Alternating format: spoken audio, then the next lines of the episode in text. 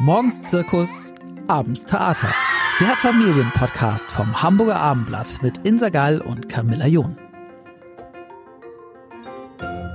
Herzlich willkommen zu einer neuen Folge des Podcasts. Heute, so viel kann ich jetzt schon mal sagen, werden hier Geheimnisse verraten. Es geht um all das, was rund um Schwangerschaft, Geburt und Elternschaft in keinem Elternratgeber steht. Das jedenfalls behauptet mein Gast. Herzlich willkommen, Silke Schröckert. Hallo. Sie ist Journalistin, Moderatorin und Autorin und hat ein Buch geschrieben, das heißt 101 Dinge, die in keinem Elternratgeber stehen. Wie kam es dazu? Sie müssen ja ziemlich unzufrieden gewesen sein mit den Elternratgebern, die Sie vorfanden, als Sie selbst Mutter wurden.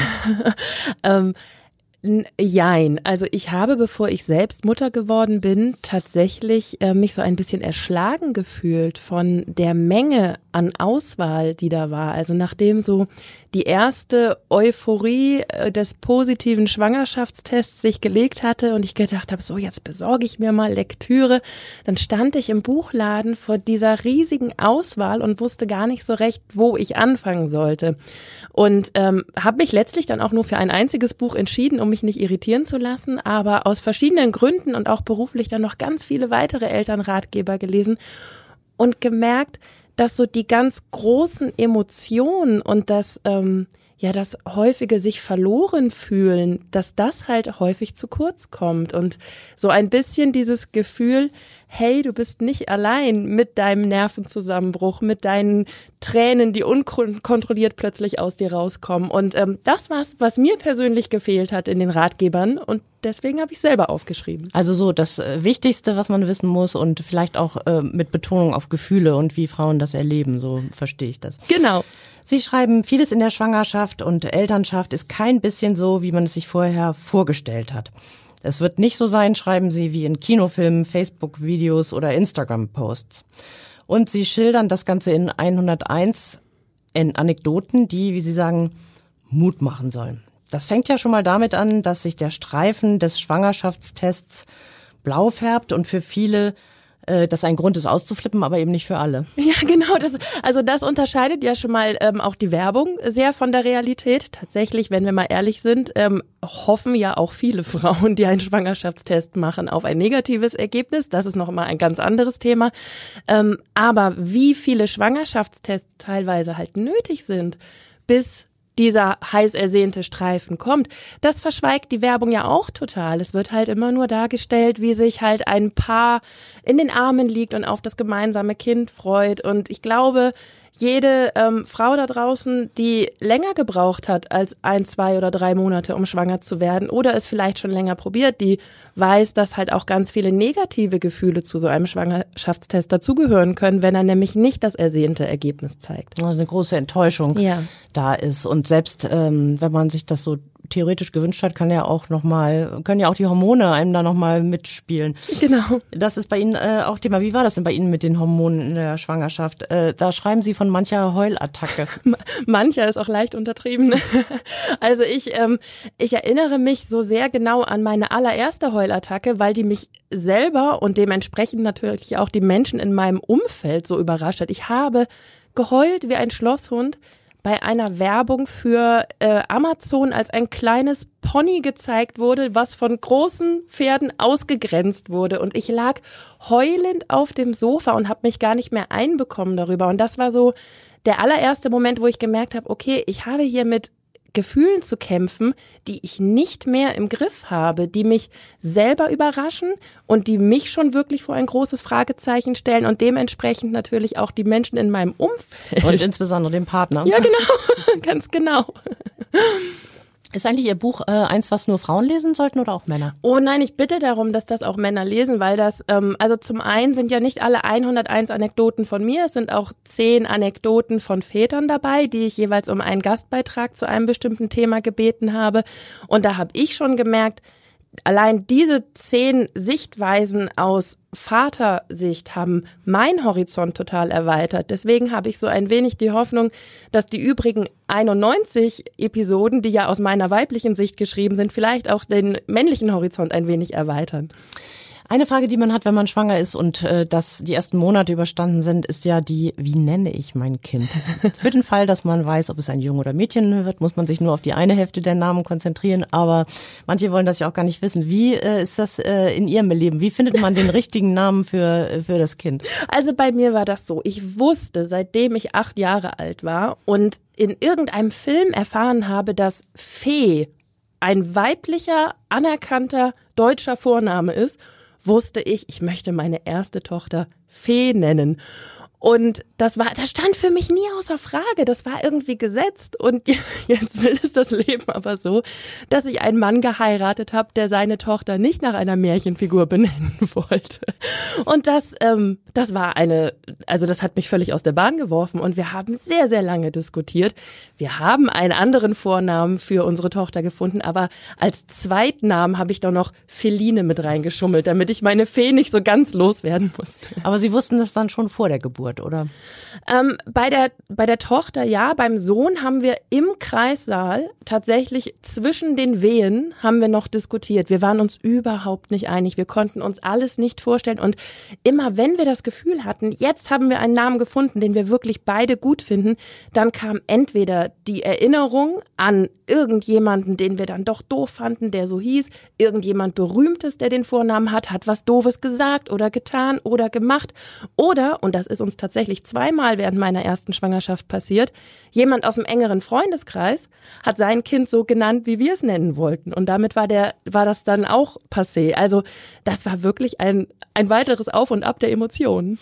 Ähm, das kann ich gut verstehen. Bei meiner jüngeren Tochter war das auch so, muss ich wirklich zugeben, peinlicherweise, dass wir uns nicht einigen konnten ja. und dass auch die Geburt verstrich und wir immer noch nicht ganz so unsicher waren und das glaube ich 24 oder 48 Stunden gedauert hat, bis wir uns auf einen Namen einigen konnten und wir hatten echt ein voll ein schlechtes Gewissen. So lange war das eben aber das unser ich, Baby. Das habe ich schon häufiger gehört. Das Kind ist da, aber es hat noch keinen Namen. Das ist ja auch eine wahnsinnig wichtige Entscheidung. Also das denke ich, äh, da sollte man sich auch die richtige Zeit für nehmen. Jetzt ist es ja bei vielen Frauen so, wenn der Bauch wächst, äh, fühlt sich plötzlich jeder berufen, das zu kommentieren oder ihn sogar anzufassen, sei es gute Freunde oder auch völlig Fremde manchmal. Ähm, muss man sich das gefallen lassen oder sollte man da Grenzen setzen? Also ähm, Sie, Sie, hatten ja am Anfang schon gesagt, dass äh, diese Anekdoten Mut machen sollen und ähm, speziell zu dem Thema habe ich eine Anekdote geschrieben, bei der ich wirklich explizit allen Leserinnen den Mut machen möchte, Nein zu sagen, wenn einem das nicht gefällt. Es ist ja so ein wunderbarer Zustand eine Schwangerschaft, in der sich so gut wie jeder Mensch für einen mitfreut. Und wenn man das mal beobachtet, ähm, schwangere Frauen ernten ja oft ein Lächeln von ihnen völlig unbekannten Menschen, die sich einfach an die eigene Schwangerschaft zurückerinnern und ganz doll mit diesen Frauen freuen. Das ist ja schön eigentlich. Ne? Das ist der schöne Teil und ähm, das das möchte ich ja auch, also das habe ich ja selber auch genossen. Und dann gibt es aber oft diese Grenzüberschreitung. Ähm, man möchte einfach nicht Corona hin oder her von fremden Menschen angefasst werden, schon gar nicht an so einer sensiblen Stelle wie, wie an dem Schwangerschaftsbauch. Und ich habe wirklich die Erfahrung gemacht, dass mir fremde Men dass fremde Menschen mich berührt haben, im Aufzug, auf der Rolltreppe oder wo auch immer, wo auch nicht so schnell ein Entkommen war. Und ähm, dass es da wirklich klarer Worte bedarf, zu sagen, entschuldigen Sie bitte, das ist mein Körper. Und ähm, diesen Mut möchte ich gerne allen schwangeren Frauen machen, denn der Rest der Menschheit freut sich nicht weniger mit einem, nur weil man da einmal Nein zu sagt und man darf ruhig Nein dazu sagen.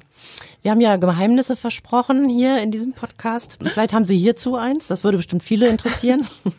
Kann man während der Schwangerschaft Schlafreserven aufbauen? Für die Zeit danach, wenn das Baby da ist. Ja, das ist so ein wunderbarer Tipp, den man bekommt, ne, wenn man schwanger ist. Schlaf dich nochmal so richtig aus.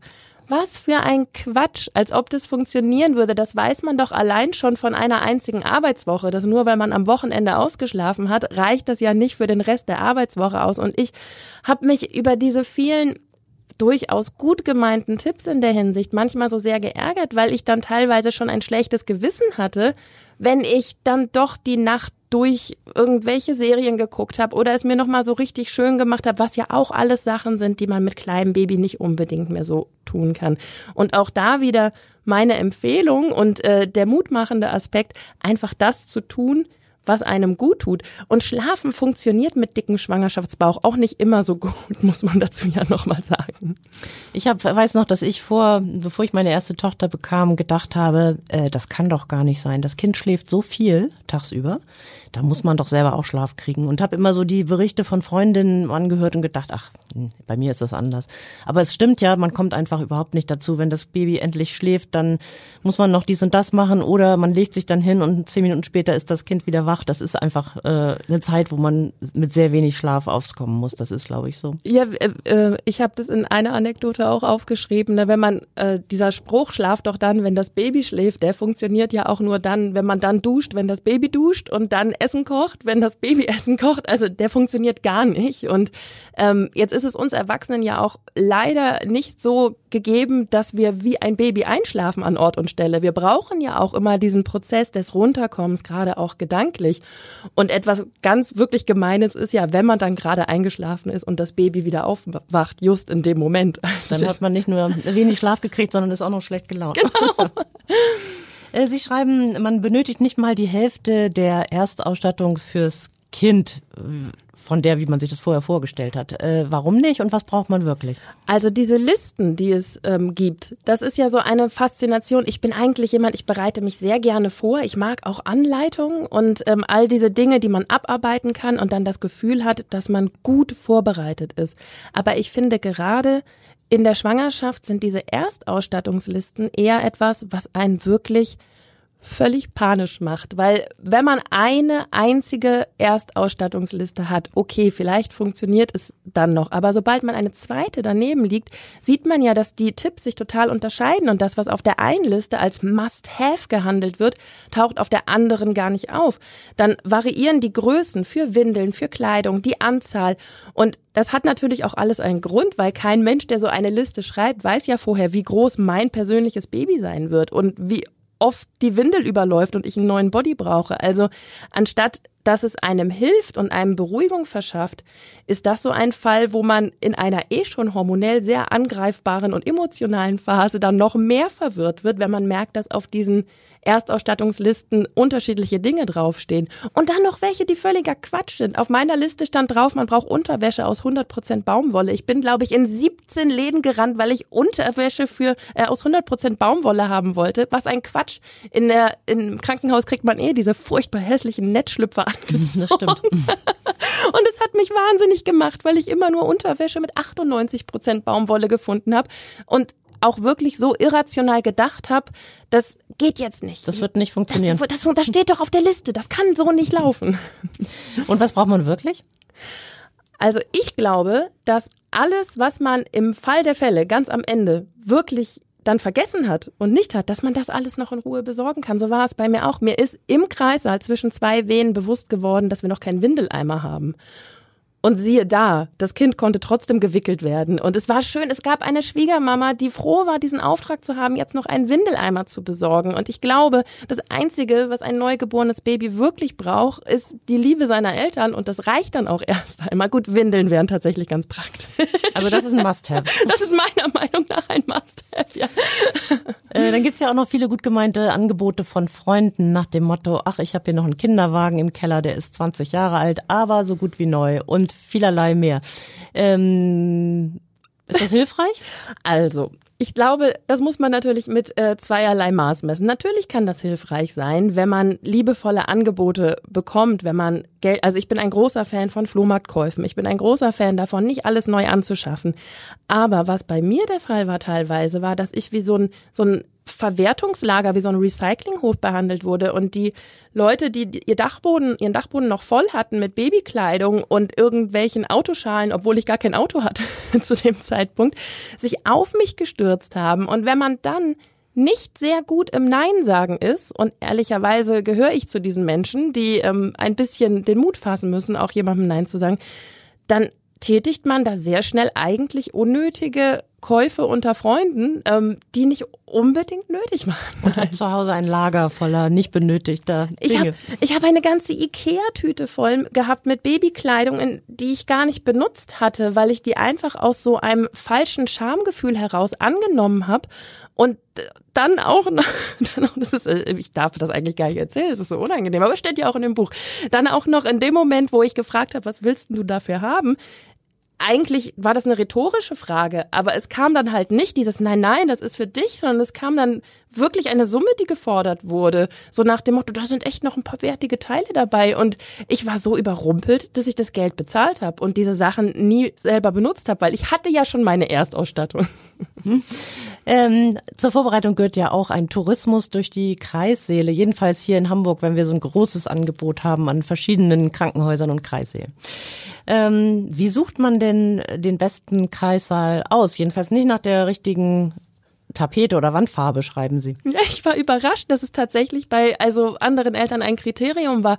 Und das passiert einem ja in der Schwangerschaft und ehrlicherweise auch in der Elternschaft immer wieder, dass man immer wieder auf Eltern trifft, die besser vorbereitet sind oder einfach anders vorbereitet sind auf verschiedene Themen. Und wenn man dann nicht ähm, sehr gefestigt ist und noch ein bisschen unsicher ist, dann sorgt das so schnell für Panik. Als wir die Kreissäle besichtigt haben und dann diese Frage aufkam, welche Wandfarbe denn die anderen Kreissäle hätten, da dachte ich kurz, oh mein Gott, was bin ich jetzt schon für eine schlechte Mutter, weil ich mir nie Gedanken über die Wandfarbe im Kreissaal gemacht habe. Ähm, ich, ich glaube, es ist ganz wichtig, dabei sich selbst zu bleiben und sich nicht irritieren zu lassen, was andere einem sagen oder was andere für Kriterien haben. Für uns war wichtig, dass wir schnell hinkommen, wenn es soweit ist. Für uns war wichtig, dass wir mit ein bisschen Glück die Option auf so ein Familienzimmer haben. Das ist ja auch nicht immer ganz leicht, ähm, gerade in Hamburg. Und die Wandfarbe hat für uns wirklich keine Rolle gespielt. Und witzigerweise kann ich mich auch jetzt im Nachhinein gar nicht dran erinnern, welche Wandfarbe der Kreissaal hatte, in den ich mein Kind geboren habe. Das glaube ich, geht den meisten Frauen so. Wie viel muss sich denn der werdende Vater einbringen? Auch das ist ja so eine Frage, die die anderen immer besser wissen als man selbst. Ne? Also ich finde, das schönste Beispiel dafür ist der Geburtsvorbereitungskurs. Und da gibt es ja alle möglichen Varianten. Also sowohl nur die Frau geht hin oder die Frau geht hin und dann gibt es eine Extrastunde für den, für den werdenden Vater auch noch dabei. Oder es gibt auch ganze Kurse, die nur für Paare angeboten werden. Und ich habe so ein bisschen die Erfahrung gemacht, egal wie man es macht, man macht es doch falsch in den Augen der anderen. Und deswegen würde ich auch da gerne wieder allen, die das hier hören und ein Kind erwarten, den Mut machen, das so zu machen, wie es einem selbst am wichtigsten ist und wie es einem selbst richtig erscheint, weil ich glaube, da gibt es nicht den einen richtigen Weg, sondern nur denjenigen Weg, der für einen selbst der richtige ist. Den ganzen Aufwand macht man ja in der Regel für das erste Kind. Jedenfalls war das bei uns so, wo man ganz aufgeregt ist und alles richtig machen will und sich breit informiert und da so ein bisschen generalstabsmäßig rangeht.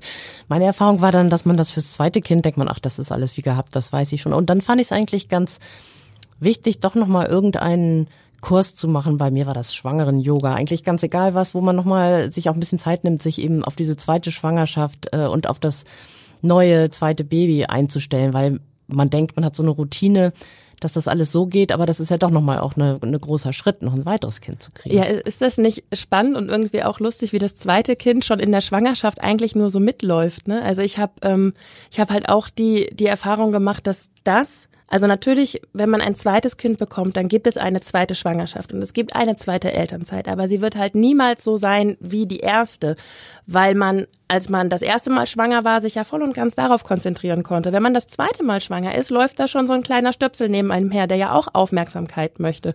Und deswegen finde ich das, was Sie ganz sagen, ganz wichtig, dass man sich dann auch für das zweite Kind wenn man es schafft, zeitlich hier und da so Inseln der Vorbereitung nimmt, damit man auch so ja da noch das Gefühl hat, okay, das ist jetzt noch mal ein ganz eigener, ganz besonderer Abschnitt des Lebens, auch für das Kind. Ja, das finde ich absolut auch. Was gehört denn in die Krankenhaustasche oder ist, sind solche Regeln sowieso Quatsch? also auch, das ist ja auch wieder so eine Sache mit den Listen. Ne? Also ich glaube, wenn man fünf verschiedene Listen für, äh, wie packe ich meine Krankenhaustasche ähm, nebeneinander legt, dann kriegt man fünf verschiedene Antworten auf diese, auf diese Frage. Und ich finde, das Lustige dabei ist, dass wir ja eigentlich alle wissen, wie wir eine Tasche packen würden, wenn wir eine Nacht oder auch mehrere Nächte woanders schlafen. Und eigentlich sagt uns auch der logische Menschenverstand, was in eine Tasche gehört, wenn wir in einem Krankenhaus sind. Ne? Dass man sich da vielleicht dann auch nochmal irgendwie, wenn man möchte, einen eigenen Kopfkissenbezug oder sowas mitnimmt oder halt die Zahnbürste nicht vergisst und solche Sachen. Und dass wir aber in dem Moment, wo in unserem Bauch neues Leben heranwächst, plötzlich so darauf fixiert sind, dass wir für alles irgendwie extra Vorbereitung brauchen, dass wir uns sogar dann eine Liste durchlesen, wie wir diese Tasche zu packen haben. Und mich hat auch das, ähnlich wie die Liste für die Erstausstattung, eher gestresst. Und der Bademantel, der auf meiner Liste stand, den ich mitgeschleppt habe, den habe ich natürlich nie gebraucht. Und wie ich vorhin schon gesagt habe, die 100% Baumwollunterwäsche habe ich auch nie gebraucht. Es gibt alles im Krankenhaus. Mein Kind wurde sogar vom Krankenhaus angekleidet. Also die niedlichen, süßen ersten Bodies, die ich mir ausgesucht hatte, die eh viel zu groß waren, weil ich auf die falsche Erstausstattungsliste geguckt hatte, ähm, die gab es dann vom Krankenhaus. Und ich glaube, man sollte sich da nicht zu sehr stressen. Und äh, wichtig ist, dass man selber im Krankenhaus rechtzeitig ankommt und alles andere kann auch noch nachträglich besorgt werden. Und dann geht's zur Sache. Warum kann man all das vergessen, äh, was man vorher über die Geburt gehört hat, wie Sie selber schreiben.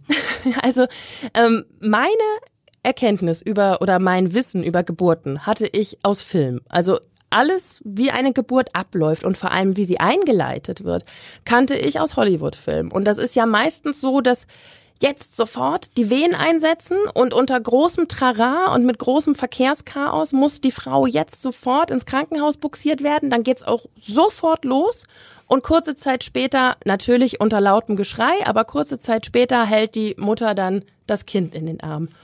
Und dass das aber und vor allem der ja häufig so inszenierte Blasensprung in Filmen, dass das halt wirklich die Ausnahme und nicht die Regel ist und dass es auch nicht immer oder fast so schnell geht. so schnell geht, sondern dass das ein Prozess ist. Das ist eine, das ist ein Akt. Also mein Mann und ich haben irgendwann Pizza in den Kreissaal bestellt, weil sich einfach die Grundbedürfnisse gemeldet haben nach einem halben Tag, dass wir gesagt haben, ich kann jetzt hier aber nicht weiter das machen, was sie mir sagen, ich habe so einen Hunger.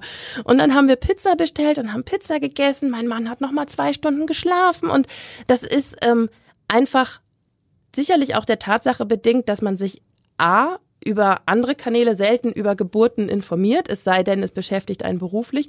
Und B, kein Film dieser Welt eine Geburt in Echtzeit abbilden kann, weil das wäre ja ein Zehn-Stunden-Film.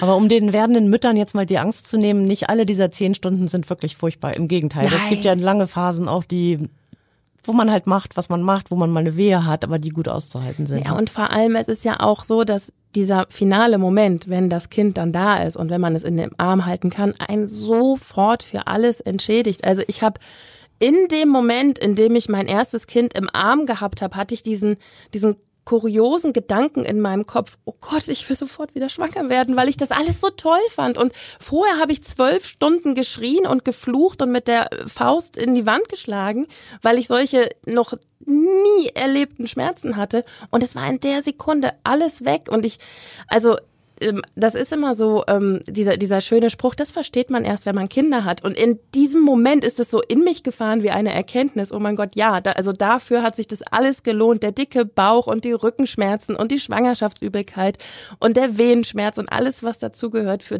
den einen Moment. Und dann kommen Oma und Opa und Tante und Onkel. Welche Regeln gelten denn für Besuche von Familien und Freunden, wenn das Baby da ist? Ja, da ähm, muss ich sagen, dass ich das auch beim ersten Kind, ich habe ja schon gesagt, Nein sagen ist nicht meine Stärke. Ähm, das habe ich beim zweiten Kind schon ein bisschen besser gemacht und auch da würde ich gerne ja allen Eltern den Mut machen, sich wirklich trauen, Nein zu sagen. Denn ähm, diese allererste Zeit mit Kind, das ist so eine überwältigende, herausfordernde und auch emotional labile Zeit.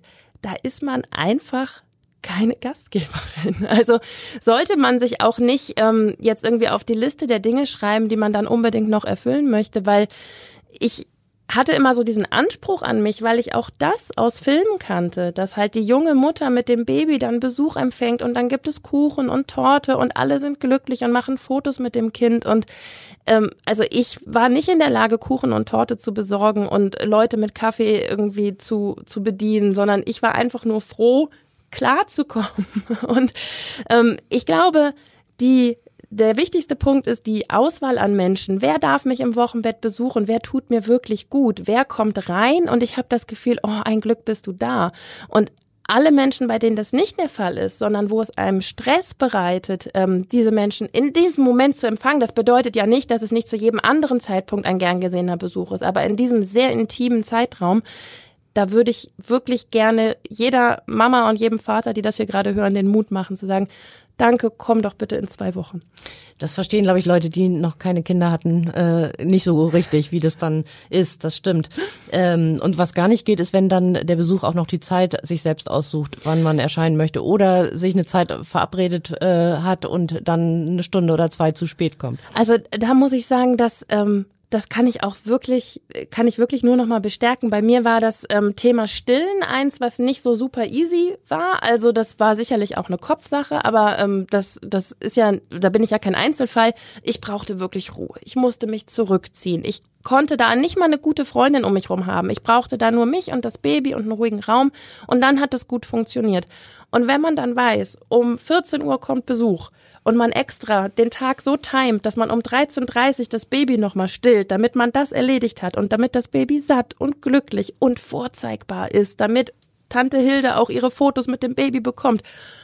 Und dann kommt der Anruf, wir kommen eine Stunde später. Und all das, was man sich irgendwie überlegt hatte, geht nicht mehr auf. Und dann muss man stillen, während der Besuch da ist. Und das Baby hat Hunger, während der Besuch da ist. Oder ist müde oder schreit oder was auch immer das ist ähm, wirklich in der Situation einfach dann so noch der das Tüpfelchen auf dem i, was man nicht gebrauchen kann. Ich muss noch mal beim Thema Schlaf nachhaken. Haben Sie denn Tipps dafür, wie man doch noch möglichst viel Schlaf bekommt, auch wenn man ein äh, neugeborenes Baby hat? hm, das ähm, also mit neugeborenem Baby habe ich es nach, äh, also nach den aller, allerersten schon tatsächlich so gemacht, dass ich mich dazugelegt habe, wenn es möglich war. Das geht ja, also diese Phase, in der totales Tag-Nacht-Chaos herrscht, die hält ja leider nicht sehr lang an.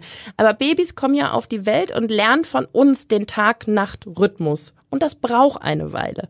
Und bis es soweit ist, habe ich es tatsächlich so gemacht, dass ich, wann immer es ging, mich dem Baby angepasst habe. Ich weiß, vorhin habe ich noch gesagt, man kann nicht schlafen, wenn das Baby schläft, aber es gibt ja diese allerersten chaotischen Tage, in denen noch nichts wieder in den Bahnen ist, weil ja auch die Geburt in der Regel äh, überraschend kommt. Man weiß ja nicht, kriege ich mein Kind jetzt diesen Montag oder nächsten Donnerstag oder letzten Mittwoch und auf einmal wird man so aus seinem geplanten Alltag rausgerissen. Und ich habe es die ersten Tage so gemacht, wenn mein Kind dann einfach auf dem Sofa eingeschlafen ist, habe ich gedacht, okay, komm, das nimmst du jetzt mit hier ein halbes Stündchen. Und das ist ein sehr kurzes Zeitfenster, weil spätestens nach ein, zwei Wochen hat man an sich selbst den Anspruch, dann nämlich doch Dinge zu erledigen und Dinge zu schaffen. Ähm, früher haben wir das alles anders gemacht, hört man ja auch häufiger, wenn eben dieser Verwandtschaftsbesuch äh, gekommen ist. Ähm, sollte man sich das anhören und drüber nachdenken? Sind da auch wertvolle Tipps drüber oder ist das eigentlich nur eine Zumutung? Also ich, ähm, ich habe ja meinen eigenen Vater in dem Buch hier auch zu Wort kommen lassen. Der hat äh, ein Kapitel geschrieben, das tatsächlich einen sehr ähnlichen Titel trägt. Äh, früher haben wir das aber alles anders gemacht und dann hat er den schönen Zusatz Na und dazu geschrieben, weil natürlich kann man heute sagen, ähm, dass eine Hebamme einem jetzt was anderes sagt als zum Beispiel die eigene Mutter, weil man hat Dinge vor 20, 30, 40 Jahren einfach anders gemacht. Das sind so ganz banale Dinge wie äh, Rücklage oder Seitenlage, pudern oder nicht pudern und so weiter. Früher kriegten ja, kleiner Einwurf, kriegten ja die Frauen im Wochenbett Sekt tatsächlich im Krankenhaus gereicht, weil das irgendwie für die äh, für die Milchbildung gut gewesen ist. Also das gibt's auch nicht mehr. Oh, wie schade. also da, da wäre ich ja noch dabei gewesen. ja, mein mein eigener Opa hat mir erzählt, dass mein Vater auf den Schnuller einen Tropfen Eierlikör bekommen hat, wenn er äh, zu lange geschrien hat. Also nein, das ist sicherlich gut, dass es diese Dinge auch nicht mehr gibt. Aber das ist ja, das ist ja einfach ein, ähm, ein Erkenntnisstand, den man dann ja auch mit wissenschaftlichen Ergebnissen belegen kann. Also ich kann heute ja verargumentieren, warum ich ähm, mein Kind auf dem Rücken schlafen lasse und nicht auf der Seite oder warum ich es nicht bei jedem Wickeln pudere oder dick mit Creme einschmiere. Aber es gibt ja auch emotionale Entscheidungen, die früher anders waren als heute und es gibt ähm, einen ganz anderen gesellschaftlichen Druck heute, den es vorher nicht gab. Vorher waren sich alle einig, ganze Landstriche haben das gleich gemacht, das Kind wird alle paar Stunden gestillt und das wurde so gemacht und da gab es kein, ich mache das aber anders als du. Heute gibt es ja so viele verschiedene Arten, Kinder an Brei, an Nahrung heranzuführen führen, dass man sich als Mutter ganz anders positionieren muss. Und, und auch sich vielleicht bestärken muss, einfach die eigene Entscheidung zu treffen und dazu zu stehen und sich nicht äh, irritieren zu lassen von den vielen Meinungen. Ganz genau. Und ähm, ich glaube, da ist auch wieder das Thema Mut machen wichtig, ne? dass man halt sagt, ich mache es so, wie ich das für richtig halte. Und trotzdem ist es natürlich eine Bereicherung, sich mit anderen Generationen darüber auszutauschen. Also ich hatte dieses Gespräch und auch ähm, der Text, den mein Vater geschrieben hat, der handelt ähm, vom Thema Kinderbetreuung. Auch das hat sich ja sehr gewandelt. Also ähm, zumindest bei uns in, in Westdeutschland, wir sind ja, die meisten von uns sind ja viel länger zu Hause geblieben als die Kinder heute, die so, also in der Regel ja so mit einem Jahr schon in die Kita kommen. Das gab es bei uns, gab es das früher nicht. Und ähm, da glaube ich, ist es ganz wichtig, sich vor Augen zu führen, welche Vorteile beide Modelle haben und nicht der Vorwurf, das haben wir aber anders gemacht und das war besser, weil natürlich hat jede Art und Weise auch ihre Vorteile und es gab ja auch Gründe, warum das früher anders gemacht wurde. Nicht in allen Familien ist immer nur Sonnenschein. Äh, was macht man, wenn die Großeltern aufeinander eifersüchtig sind oder wenn das so aufgerechnet wird? Hm, warum ist das Baby schon wieder da und warum kann ich nicht und so weiter? Ja, das ist ja so ein Phänomen, ne? weil als Mutter ist man ja allein und den Status Oma, den teilt man sich ja nun einmal in der Regel. Und äh, trotzdem empfinden ja beide Omas natürlich in der Regel dieselben überwältigenden Emotionen für ihr Enkelkind. Also das eigene Kind hat ein Kind bekommen. Natürlich wollen da die Großeltern dabei sein und Teil davon sein. Und Kinder sind ja nun mal so Meister der Rhetorik. Das, ähm, man kann ja nicht erwarten, dass sie alle Großeltern gleich lieb haben, aber sie neigen ja auch dazu, das zu verbalisieren und auszusprechen. Und ich glaube, wenn man es schafft, da dann nicht in Konkurrenz zu treten und nicht probiert, sich mit einem größeren Spielzeugauto, das dann auch noch eine Feuerwehrsirene hat, zu übertreffen, weil die andere Oma hatte ja schon das Polizeiauto geschenkt und jetzt muss mein Geschenk noch größer sein, sondern wenn man es schafft, sich zu ergänzen.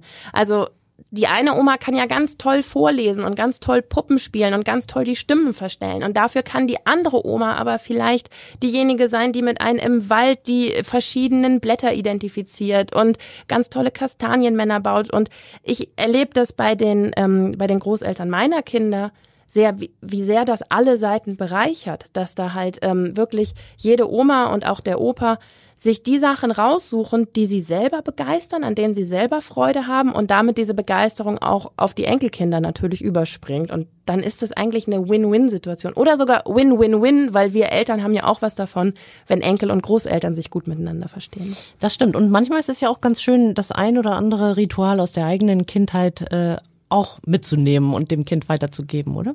Also das ähm, muss ich sagen, da, da bin ich immer selbst von mir überrascht, wie nostalgisch ich manchmal werde. Ähm, natürlich auch zu besonderen saisonalen Anlässen, also zur Weihnachtszeit übernimmt man, glaube ich, so ganz automatisch verschiedene Rituale. Und ähm, dass ich, dass ich dann einfach so eine tiefe innere Freude in mir führe, wenn ich merke, oh, das kann ich jetzt weitergeben. Und bei uns ist es was ganz Alltägliches. Meine Mutter hat immer wenn, ähm, wenn wir zum Beispiel Wetten das gucken durften und länger aufbleiben durften oder wenn wir gesagt haben, heute Abend spielen wir ein Brettspiel zusammen beim Abendessen, dann hat die uns so ein, sie nannte das bunter Teller gemacht, dass man sich halt nicht mehr selber seine Brote schmieren musste, sondern das lag dann alles so häppchenbereit da. Und mal abgesehen davon, dass mir das auch alles geschmeckt hat, was auf diesem Teller lag, ich wusste halt immer, wenn es einen bunten Teller gibt, dann machen wir irgendwas Schönes. Wir gucken Fernsehen oder wir spielen. Also das war so eine kindliche Assoziation, die hat sich offensichtlich bis ins Erwachsenenalter gehalten, weil ich das schon ganz unbewusst an meine Kinder übergeben habe. Meine Kinder fragen, Mama, gibt's wieder einen bunten Teller? weil die dann auch wissen, okay, wir machen irgendwas Schönes jetzt heute beim Abendessen. Und das finde ich ganz toll, wie automatisiert man so positive Erinnerungen weitergeben kann. Das stimmt. Und wenn die Kinder ein bisschen älter werden, dann sind die Rituale manchmal andere. Ich weiß noch, dass mein Vater mich ähm, oft abgeholt hat, wenn ich, äh, also als ich als Jugendliche irgendwo ausgegangen bin oder in eine Diskothek gegangen bin oder so, hat er immer noch um Mitternacht oder so oder um eins irgendwo gestanden und mich abgeholt. Und das mache ich jetzt auch bei meinen Töchtern, die eben schon ein bisschen größer sind und freue mich dann eigentlich immer, weil ich dann auch an meinen Vater denke und so ach wie toll ach, beseelt davon bin, wie das so von Generation zu Generation weitergegeben wird. Mein Vater saß auch immer, wenn ich aus war, dann saß der immer im Wohnzimmersessel und hat gewartet, bis ich nach Hause komme. Eine ganz schön anstrengende Zeit, ja. weiß ich jetzt nachhinein. ähm, genau. Ähm, dann werden die Kinder größer und ein sehr, sehr langes Kapitel beginnt, was man überschreiben kann mit dem Titel Elternabende. Da gibt's ja ganz viele. Es fängt in der Kita an und ähm, geht in der Schule weiter. Ich hatte neulich auch mal einen eigenen Podcast zum Thema mit den Do's und Don'ts. Ähm, welche Taktik hilft denn, um in der Kita oder in der Schule nicht zur Elternvertreterin gewählt zu werden? Haben Sie da? Ich habe ja mal diesen schönen Spruch, ich glaube, es war auf Twitter gelesen, äh, wer äh, mit Bierhelm zum Elternabend geht, wird nicht zum Elternsprecher gewählt. Also das habe ich mich nicht getraut.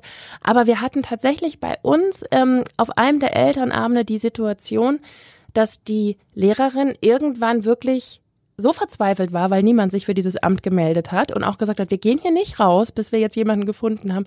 Die hat dann die Leute persönlich angesprochen. Also wirklich gesagt, so, sie könnten doch mit Blickkontakt, ne? Und da hat dann ein Vater, mein, mein Held des Abends, und ich zitiere das mittlerweile bei jeder Gelegenheit, hat gesagt, nein, ich kann das nicht machen. Ich bin wahnsinnig unzuverlässig. Und hat sich mit diesem Spruch tatsächlich aus der Affäre gezogen. Sehr gut.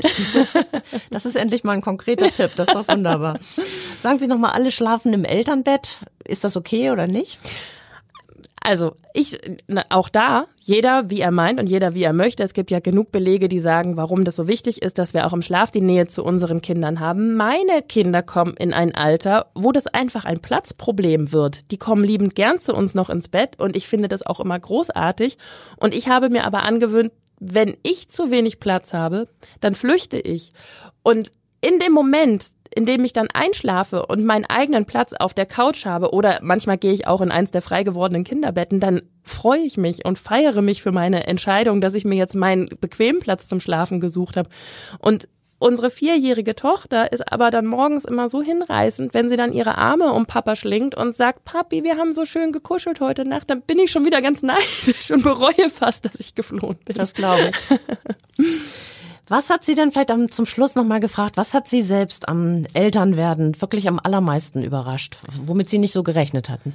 Ähm, ich glaube, auch wenn man das natürlich vorher in der Theorie immer wieder gesagt bekommt von Eltern, die halt schon die Erfahrung gemacht haben, ich glaube wirklich, dass es die Emotionen sind. Also die, Natürlich kennt man alle Emotionen. Ich war 29, als ich das erste Mal schwanger war. Ich habe äh, Liebeskummer gehabt, ich habe Wut empfunden, ich habe Liebe empfunden. Ich, ich kenne die Bandbreite der Emotionen und doch habe ich halt in dem Moment, als ich dann Mutter geworden bin, gemerkt, das war irgendwie nur so die Vorstufe. Also im positiven wie im negativen Sinne. Ich bin ja von mir selbst erschrocken, wie wütend ich werden kann, und ähm, wie, wie ja kurz meine Zündschnur ist, wenn ich Diskussionen mit einem Vierjährigen führe darüber, ob er jetzt Zähne putzt oder nicht. Und manchmal erschrickt man sich ja auch vor sich selbst, wenn man plötzlich losschreit und es eigentlich gar nicht wollte. Und im nächsten Moment nimmt man sein Kind in den Arm und entschuldigt sich, weil man gar nicht schreien wollte. Also die negativen Emotionen sind ganz verstärkt, aber natürlich vor allem die positiven Emotionen. Also diese bedingungslose, uneingeschränkte Liebe von der man vielleicht vorher gedacht hat, man hat sie für den Partner und natürlich habe ich die noch immer, aber es ist natürlich noch mal eine ganz andere Stufe, wenn man dann sein eigenes Kind im Arm hat und das ist, glaube ich, weil es auch das unbeschreiblichste von allem ist, ist das die größte Überraschung. Das stimmt, das sehen bestimmt viele so und ich auf jeden Fall auch. Vielen, vielen Dank, Silke Schröckert, die ihr Buch hier vorgestellt hat. 101 Dinge, die in keinem Elternratgeber stehen. Dankeschön. Danke für die Einladung. Weitere Podcasts vom Hamburger Abendblatt finden Sie unter abendblatt.de slash podcast.